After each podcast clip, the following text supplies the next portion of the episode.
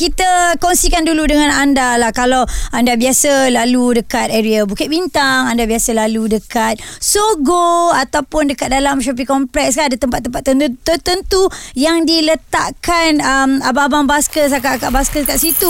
Mereka basking di tempat awam. Perbualan dan uh, yang bersama kita suka Muaz. adalah kita Pagi dapat on dengar mereka point, menyanyikan cool 101. lagu-lagu kadang-kadang rare. Muaz. Betul. Benda berhibur Social. dan bila kita lalu eh lagu sedap jarang nak dengar. Tag kita scan kasih derma sikit kat situ kan. Dia orang pun cek makan betul tak? Tapi ada juga yang melihat pada angle lain. Katanya mereka ni basking kat tempat awam mengganggu ketenteraman. Oh. Buat bising dan sebagainya. Ha-ha. Tapi adakah mereka yang salah ataupun penonton yang salah? Ini apabila dah mula viral lah ada beberapa lokasi tersebut dan menjadi tumpuan bukan saja rakyat Malaysia malah mm-hmm. kalau uh, mereka dari luar negara pun Ya. dah duduk di situ. Jadi oleh kerana itu kita bawakan kepada anda pengasas Malaysian Baskers kita ada Encik Wadi Hamdan dan juga salah seorang baskers uh, sedap suaranya ya uh, dengan namanya Ayu Sandra. Ah, ni dia dua orang orang hebat, orang kuat yang menjaga kebajikan lah sebenarnya ya Mel- insyaAllah. satu Malaysia ke macam mana ni? Satu Malaysia Aiza. Mm-hmm. Ah, tapi saya nak cakap Assalamualaikum, selamat pagi. Waalaikumsalam. Salam. Saya nak test suara, boleh jadi DJ ke tak? Oh boleh. Boleh. Nak dengar nak dengar suara sendiri kena pakai headphone. Okey. Okey. Jadi macam mana agaknya setelah kita tengok um, sekarang ni zaman viral Okey. dan uh, ini se- sebenarnya bagus juga apabila tempat-tempat untuk baskers ni untuk basking dia dah makin popular di seluruh Malaysia ada je lokasi terpilih Betul. bagus tapi bila dah ramai sangat um, mulalah timbul isu-isu ni Faham. uh, mengganggu ketenteraman dan sebagainya Okey. jadi bagaimana peranan daripada Malaysian Baskers sendiri untuk sentiasa memantau semua rakan-rakan uh, baskers kita ni Okey, dia basking ni dah jadi satu budaya yang cukup baik lah. So diterima dengan cukup baik oleh masyarakat. So bila mana dia jadi satu ke arah satu industri. So basking memang ramai. Kita hmm. sendiri members kita pun dah ramai, dah berbelas ribu. Hmm. Ha, itu yang berdaftar, tak termasuk yang belum berdaftar. Ya. Tapi bila mana ramainya uh, bakat-bakat yang menjadi baskers ni, uh, dia melimpahi semua kawasan. Mm-mm. Bila melimpahi ke semua kawasan ni, mesti akan ada isu tim, timbul isu-isu tertentu. Contoh macam yang kita cakap tadi, uh, dia akan berlaku traffic jam, akan berlaku pelbagai lah di kalangan baskers sendiri pun dia berebut-rebut juga tempat. So isu-isu ni memang ada. Uh, so bagi kita kita kalau contoh macam kita tengok di KL sendiri di Sogo Bukit Bintang ini adalah kawasan-kawasan di bawah uh, basking di bawah permit di BKL. Hmm. Uh, di BKL. So, okay. ada di kalangan tu di kalangan members kita jugalah yang basking kat situ. Okey. Uh, cuma di bawah kita sendiri adalah kita menguruskan di premi-premi swasta kebanyakannya shopping-shopping mall, airport dan sebagainya. Hmm. Uh, tapi kalau kata uh, lambakan baskers memang berlaku tambah-tambah lagi selepas PKP. Ya. Ha, memang ramai dah jadi basker sekarang. Hmm. ramai yang tahu kebolehan masing-masing Ha ah eh dia Ha-ha. duduk rumah dia mencari skill kan Lala Rupanya jumpa. Boleh nyanyi Oh, ah, Sedap kan? Macam Ayu Sandra sendiri Ha, ha. Ah, Bakat ni dah ditemui Sebelum PKP ke Ataupun dah lama Daripada kecil Lama dah dah ni. Uh, saya uh, daripada umur 19 tahun memang Hmm. saya dah kita daripada band-band biasalah lepas tu dah masuk kerja bahagian kebudayaan start Hmm. umur 20 sekarang umur saya dah 40 dah kan Hmm. tapi seben, uh, lepas saya dah habis kontrak dah masuk ke hotel sebelah masa covid tu kita kan memang terjejas lah Betul. kan uh, bukan kata orang kata bidang tu habis yang penyanyi ni pun habis juga yang kat hotel apa semua ni kan lepas tu di situlah saya mula buat basking solo saya sebab kawan-kawan lain pun ada komitmen ada yang dah kahwin ada yang pindah daerah apa semua tu kan Jadi Ah, awak bergerak seorang? Yes, memang Ah. kena survive. Sekarang ni kita tak boleh nak tunggu orang. Uh, mana yang boleh kita event yang untuk berkumpulan mm kita pergi. Mana untuk kita solo sebab itu pencarian saya sebab saya full time baskers. Wow. So, ah, itu saja pendapatan saya. Okey dan uh, uh, Ayu kata Ayu bergerak solo maknanya Ayu akan main gitar sendiri uh, menyanyi of course lah Ah, ya, ya. um, tak memerlukan musician yang lain lah eh Uh, tak perlu. Hmm, untuk, untuk wow. solo untuk santai-santai biasa Bas- boleh lah. Basker sekarang dia tak nak uh, berkumpulan sangat. Okey. Sebab compare dulu, dia orang banyak main dengan band. Ha. So, bila band, katakanlah collection tu let's say 300, 400. Nak kena bedak sama. Betul Aduh, bagi lima seorang Bagi dapat empat lima Lebih ringgit baik main seorang kan. So, Ah, betul insyaAllah. juga tentu. Ha, ha. Pendapatan kita tak tahu keluar rumah tak tahu hari ni berapa dapat. Ya. Banyak ke sikit ke apa tak tahu. Jadi kita bila gerak solo lah. banyak. Jadi sikit jadi macam tak banyak. Kalau seorang bukan kata kita Responsif Ya. menyeluruh tentang isu semasa dan sosial.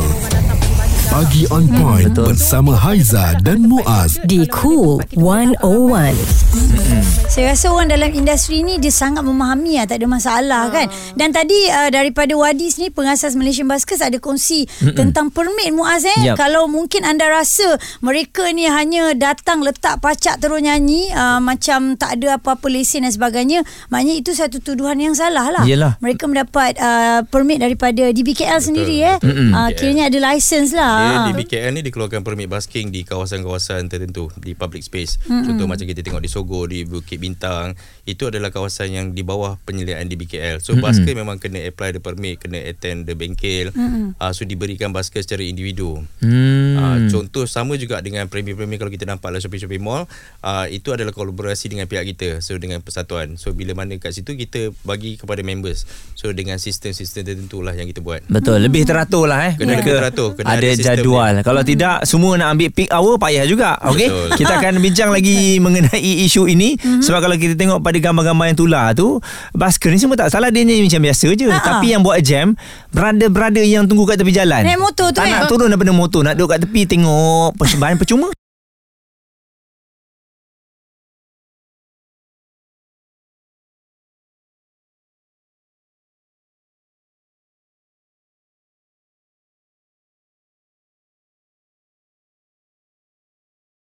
Bersama dengan Wadi Hamdan pengasas Malaysian Baskers juga Ayu Sandra seorang basker tegar yang memang kita kalau kita minat dengan bidang muzik nyanyian macam mana pun kita akan cari cara macam mana kita nak uh, perform kita nak buat show dan sebagainya. Jadi uh, Malaysian Baskers ni antara um, pengasas ataupun uh, platform yang mana mereka ini boleh dijagalah kebajikannya. Tidaklah orang kata nyanyi kosong-kosong saja tanpa ada pembelaan ya.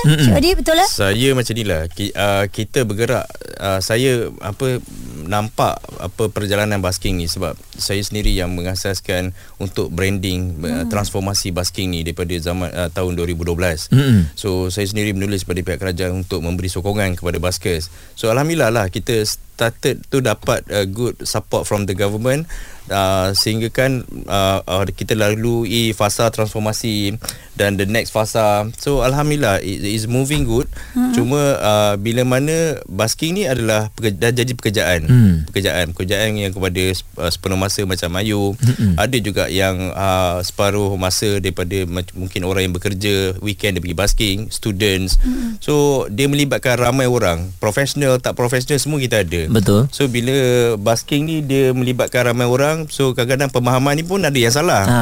Ada yang salah.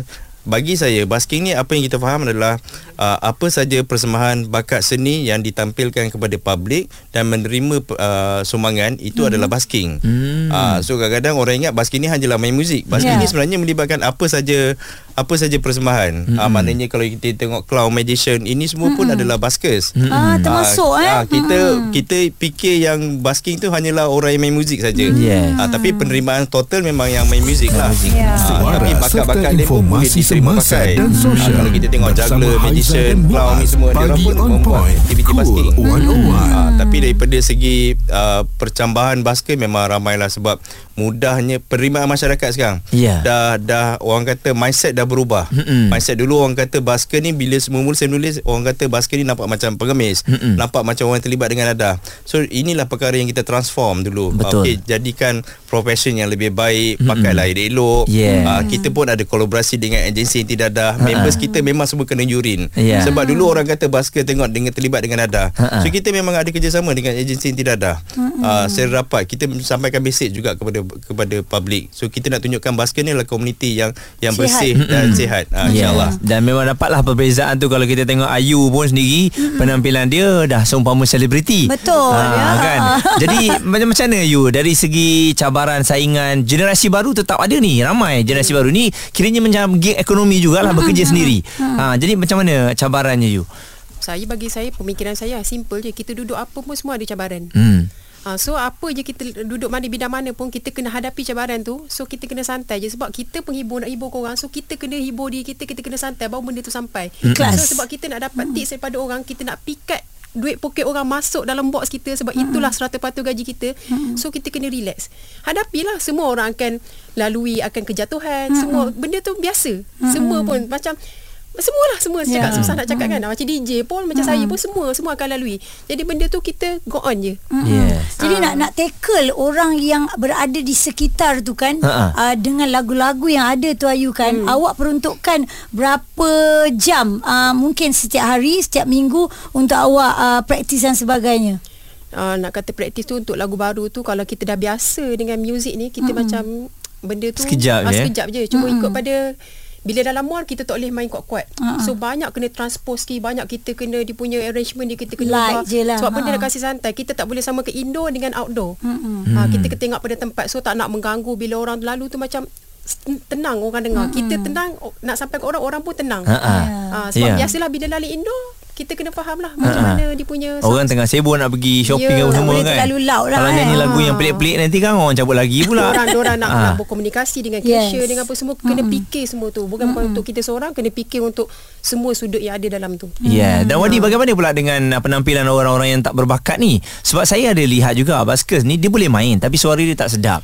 Uh, kalau dulu memang kebanyakannya sedap, tapi mungkin ada keinginan kita tak salahkan orang. Saya, saya setuju ha, dengan Muaz. Ha. Uh, dia bila dah terlalu ramai, hmm. apa yang kita pandang adalah dari segi kualiti. Mm-mm. Okey, kualiti ni sangat penting. Kita tak nak orang pandang oh basket kat Malaysia ni setakat ni je level dia. Hmm. Kadang-kadang ada yang tak ada bakat. Cuma dia fikir orang dah mula bagi duit. Ha, betul. Aku boleh lebih kurang ha. kan. So dia dah pergi. Tapi sebenarnya kena well prepared juga nak jadi basker sebab dia adalah satu profession yang yang orang kata profession yang diterima. Mm so orang nak pandang benda tu benda yang ada kualiti ha, kadang-kadang bila uh, basker-basker sendiri pun dia orang pun dah faham. Kadang-kadang dia orang dah pandai dah gaji the market. Okey main tempat ni uh, ini orang uh, crowd yang masih begini yang perlu lagu-lagu sebegini.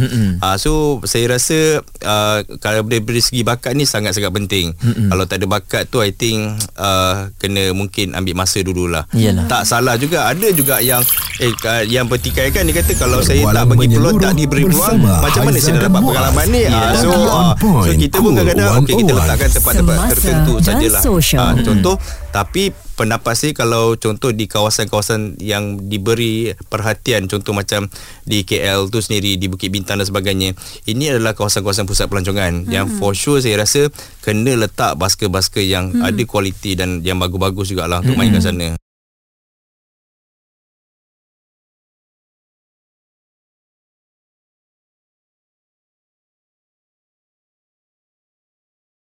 kalau anda dengar uh, orang tengah basking ya uh, bersama dengan baskers ni kalau lagu Datuk Seri Nurhaliza tu Ha. memang harus tahulah. Ha mesti wajib ada. Wajib ada lah. Ah, nyanyi sekali lah. Kadang-kadang kita sekarang ni pagi pergi sarapan pun dah ada orang basking dah. Nanti Ha. sambil makan nasi lemak. Yes. Oh rasa macam bang saya nak lagu ni. Ha-ha. Boleh dek sila masuk duit. Macam tu lagu tapi lagu kena-kena lah. Ah. Jangan tengah breakfast pagi yang mami le aku. Oh tak boleh. Relax, relax. Betapa.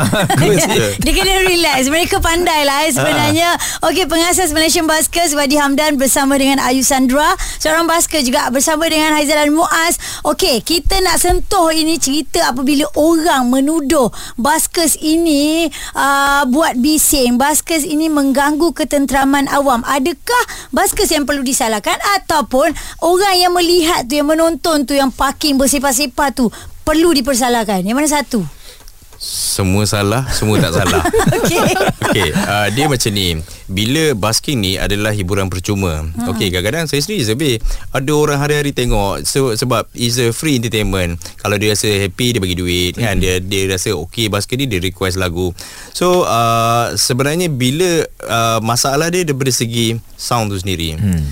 Uh, minta maaf saya cakap ini pandangan peribadi saya sepatutnya walaupun di mana kawasan dia kena back to roots balik basking ni adalah satu perkara yang santai hmm. sound pun kena santai dia tak perlu buat konsert Hmm. uh, so kadang-kadang ada yang tidak faham dia orang buat konsert Mm-mm. bila dah buat konsert dia akan memanggil semua orang untuk duduk di situ dan orang tak kisah dah pagi-pagi tepi tepi jalan. Hmm. Uh, tapi inilah yang berlaku sebenarnya. Dia kena back to basic balik.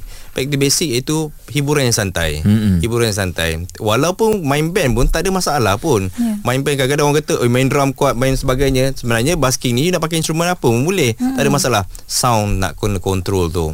Betul. Saya rasa ada dapat aduan-aduan uh, mungkin uh, penghuni-penghuni hotel dan sebagainya di kawasan KL tu dia buat aduan kepada DBKL dan so kena ambil belik tindakan kepada baskers. Cuma saya rasa uh, perlu diperbaiki sistem tu sendiri mungkin melibatkan baskers tu dan juga penguatkuasa. Penguatkuasaan pun perlu juga lebih uh, sistematik. Mungkin penguatkuasa boleh juga mengukur bunyi setiap basker yang main pada waktu-waktu tertentu. Hmm. Uh, mesti perlu ditetapkan satu bunyi yang yang yang okey. Ya, le- level yang standard. Uh, level yang standard uh, sound dia tu. So, Tidak maknanya, minimal ah, sangat Tidak maksimum betul, sangat Betul Ah. Kadang-kadang bila Masalah dia Dia, dia kuat ni Bila masing-masing bakat berlawan ah, Duduk duduk sini Duduk sini Dia dia bersaing satu sama lain Ha, ha. ah, So bila dah berlawan macam ni Masing-masing nak kumpulkan Orang pendengar-pendengar dia orang Orang yang tonton dia orang tu.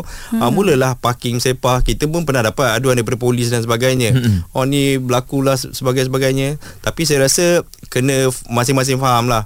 Even kalau penonton pun Dia kena faham lah. Janganlah uh, main parking tepi jalan, load jalan tu. So memang melibatkan uh, berkum, apa berkumpul ni dah jadi satu kesalahan yang besar juga. Dan dia halang lalu lintas Betul. juga kan Yelah ha, Habis dia dah suara sedap ah, Band pun sedap Ingat dia Ah. konsep betul-betul Kita Layan, berhenti lah betul. ha, Lepas tu sekarang artis pun dah join Ya. Eh, Ini macam kenal suara ni ya. Kan Dah. mereka jadikan itu platform untuk mempromosikan Yes. lagu-lagu baru. Mm-mm. Kadang-kadang artis-artis daripada luar pun datang dia singgah untuk bagi tahu kat mana kita ada uh, performance apa Betul. semua lepas tu jamming satu lagu Betul. kan. Ha. Uh, dan uh, bila kita cerita tentang permit ni juga kalau anda terlihat ada orang asing Okey. yang uh, basking Okey. adakah dibenarkan atau mereka uh, boleh ke ambil permit daripada DBKL? Setahu saya orang warga luar tidak boleh. Tidak dibenarkan. Tidak dibenarkan untuk mengambil permit. Tetapi daripada segi music eh, that very universe, kita sendiri pun ada juga basker-basker yang daripada luar, daripada Jepun, daripada Europe yang datang, eh we coming down to KL nak basking,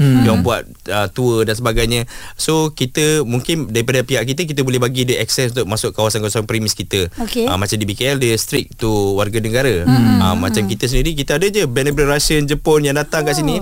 So timbal balik dia uh, basker kat sini pergi sana pula. Ah, itu betul. kita ada networking international lah a bit sekarang Yes. ni. Ada basker yang dah pergi overseas dan sebagainya. Ha, ha, itu yang bagus Ah, dan jaringan Ayu kena ada lah. kalau kita lihat um, bagaimana dari segi pendapatan tu boleh survive ataupun tidak sebab uh, new generation selalunya mereka suka melihat perkara ini dia suka bergerak bebas tanpa ada Terikat. terikat mana-mana jadi boleh survive Setakat ni bagi saya boleh survive dengan walaupun ekonomi macam ni mm-hmm. tapi kena berdisiplin masa jangan main-main. Walaupun benda tu kita bukan punch card apa pun diberi masa 3 jam. So kita kena sharp sampai nyanyi awal nyanyilah 3 jam. Tiga jam t- bila masa fix so kita kena lagi awal daripada masa tu. Sebab kita ambil masa nak set up barang. Lepas tu kita nak bernafas kita nak duduk ambil mood apa semua tu. Bila kita tak ada disiplin kita dah sini benda dah tinggal lagi berapa jam Mm-mm. Ah, so bila macam tu kita dapat sikit lah. Mm-mm. Ah, so lagi Disiplin dalam ah, persembahan masa dah penting. fix lepas tu kita tak tahu kita tak tahu hari ni siapa yang lalu berapa orang lalu umur yang berapa lalu apa kan. So benda tu kena cepat dalam masa 3 jam tu kita kena cepat. Berfikir pun kena laju juga Kena eh. cepat. Lagu apa next? lagu apa kena tukar-tukar Yes. ke ataupun dah set kan eh Tengoklah kalau macam tiba-tiba kat depan tiba-tiba ada sekelompok macam ni. So cepat-cepat kena tukar. oh lagu Ah, tiba ada pak cik dia pandang kita umur warga macam ni kan. So kita kita terus tukar. Kita ambil lagu-lagu dalam 70-an nak pikat apa sebab itu je pendapatan kita nak tarik time tu saja. So benda tu kena cepat. Tapi kalau orang lalu lah dekat tepi apa mana-mana yang buat persembahan, Hmm. orang nampak Ayu perform kan. Macam eh Emelina ke tu? Memang- Suara pun dah lebih kurang Oh, ya? kan. Ha. Ramai dah cakap dah ada orang macam tegur, tu. Ada orang tegur eh? dah ramai dah cakap macam tu. Kalau daripada segi genre pula macam mana? Semua semua you eh kena cover? Ah semua kena cover lah. Cuma kalau saya saya buat saya solo, saya pun tak ada expert sangat kan. So saya mana yang saya boleh saya pick up lah macam lebih kepada genre yang lebih lebih memerlukan tempo yang Ya. untuk alat muzik yang crowded itu kena berkumpulan lah. Ha. Tapi saya kalau nampak baskers wanita pegang gitar saya berhenti automatik. Oh, sebab? dia tak nyanyi tak tahu. Bagi saya Seksi eh? dia tarikan. Bagi Ah, saya tarikan. yes. Wadi setuju tak dengan saya? Tak tahulah dia untuk lelaki setuju, lah. Setuju, setuju. Betul tak? Daripada Ah. segi punca pendapatan. Alright. Uh, perempuan apa pun dia ada tarikan dia. So Ah. kadang-kadang pun kita sendiri nowadays basker kalau event pun semua dah panggil basker dah sekarang ni. Wedding dinner semua dah panggil basker. So memang prioriti selalunya memang kelebihan pada perempuan juga. Okey.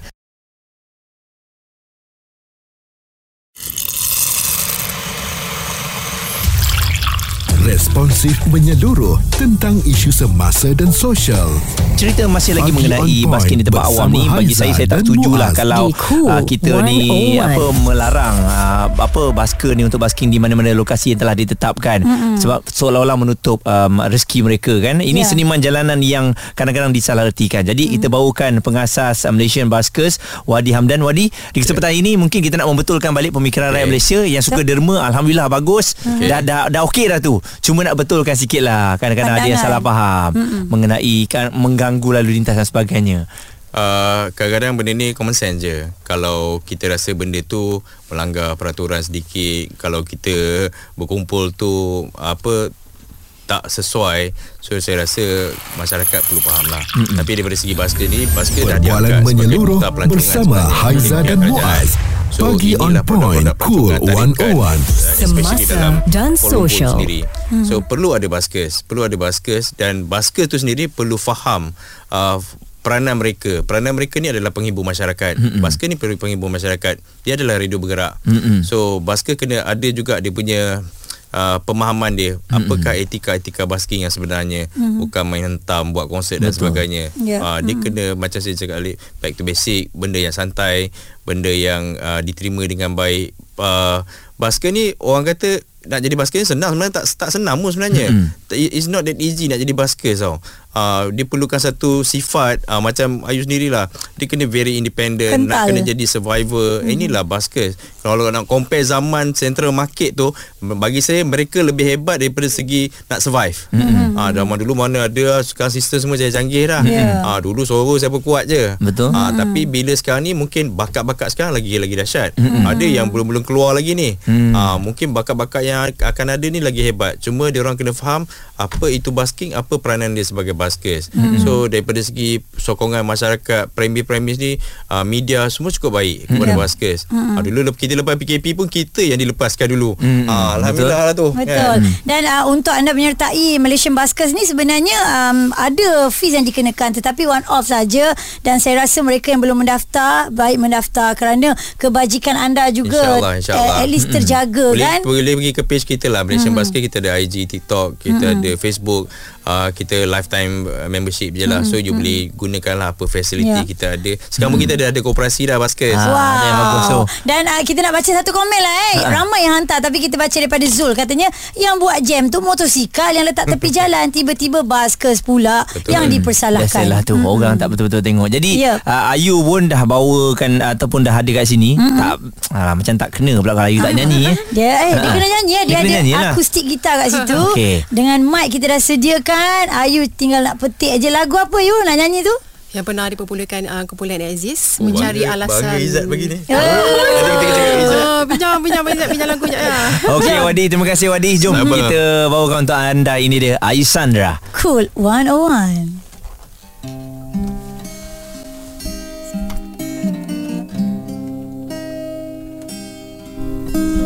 Ikhlasnya hati sering kali disalah arti. Tulusnya cinta tidak pernah kau hargai. Berlalu pergi dengan kelukaan ini. Ku mengalah Ku bersalah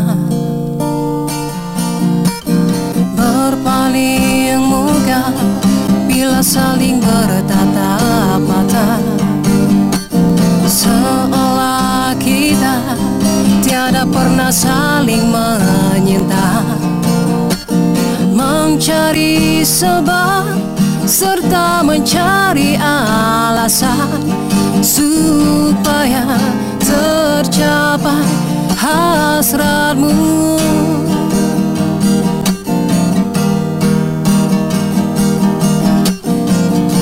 manis di bibir.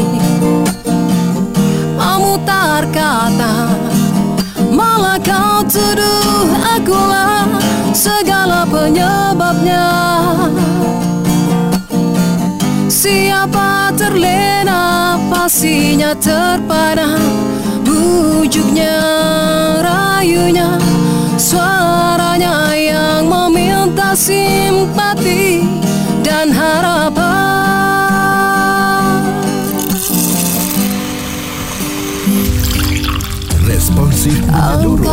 Masih tersenyum Dengan pengunduran diriku.